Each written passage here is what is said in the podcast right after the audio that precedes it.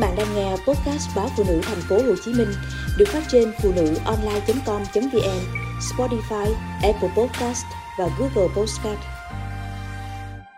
Làm sao để yêu mẹ chồng? Khi tôi đặt câu hỏi này với bạn bè, người thân, nhiều người đã trả lời một câu chung chung và công thức rằng hãy coi mẹ chồng như mẹ mình thì sẽ yêu được còn những bạn gái hiện đại hơn, thoáng hơn thì biểu môi. Cần gì phải yêu, mình có sống đời với người đó đâu, chỉ cần thăm hỏi, chăm sóc cho đúng nghĩa vụ là được rồi. Nhưng đối với tôi, mọi chuyện hoàn toàn không đơn giản như vậy. Tôi quen anh 3 năm, đó là một tình yêu đẹp.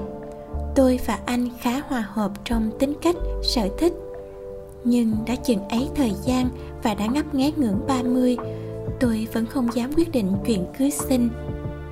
Nguyên nhân là do mẹ của anh.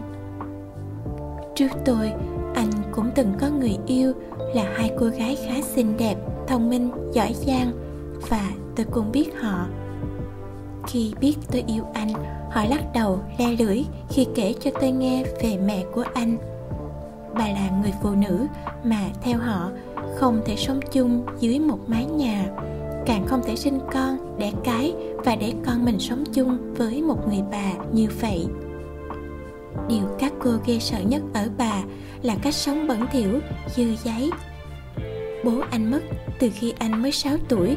Bà ở vậy nuôi hai con là chồng tôi và một người anh nữa đã lấy vợ và dọn ra ở riêng từ vài năm nay đến nhà bà. Tôi thật sự kinh khủng trước sự bề bộn dơ bẩn bày ra khắp nơi. Nhìn bếp nhà anh, khó ai nghĩ đó là một nơi có chủ nhân. Bởi vì từ trên xuống dưới là chén bát dơ, là chai lọ lỏng chỏng đồ ăn thừa thiêu mốc, chuột chán bò lung tung.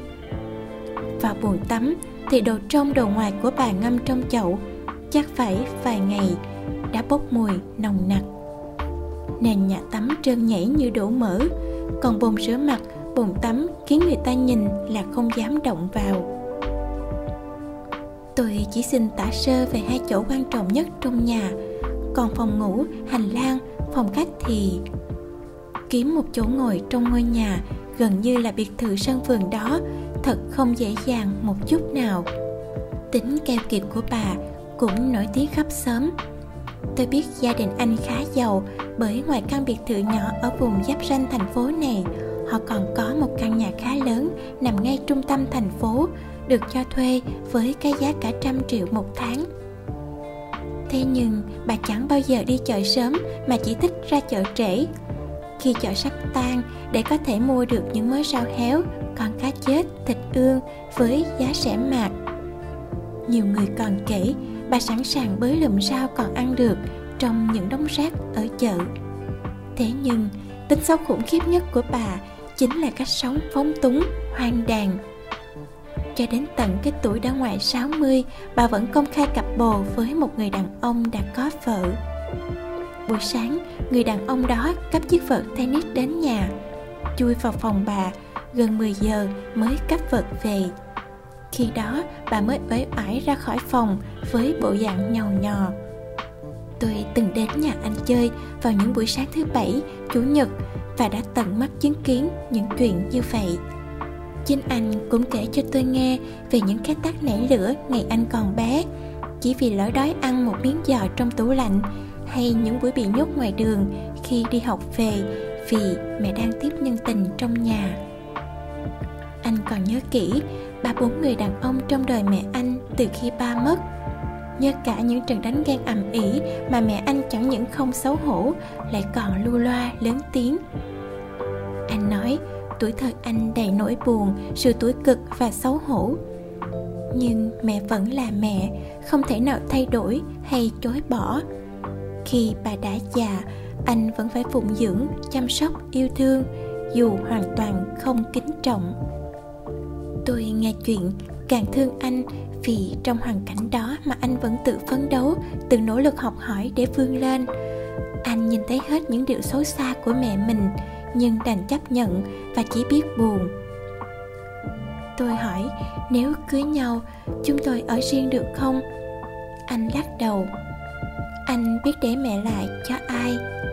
Tôi đã đưa ra nhiều giải pháp như đưa mẹ vào nhà dưỡng lão mua nhà gần để có thể chạy qua chạy lại trong nôm.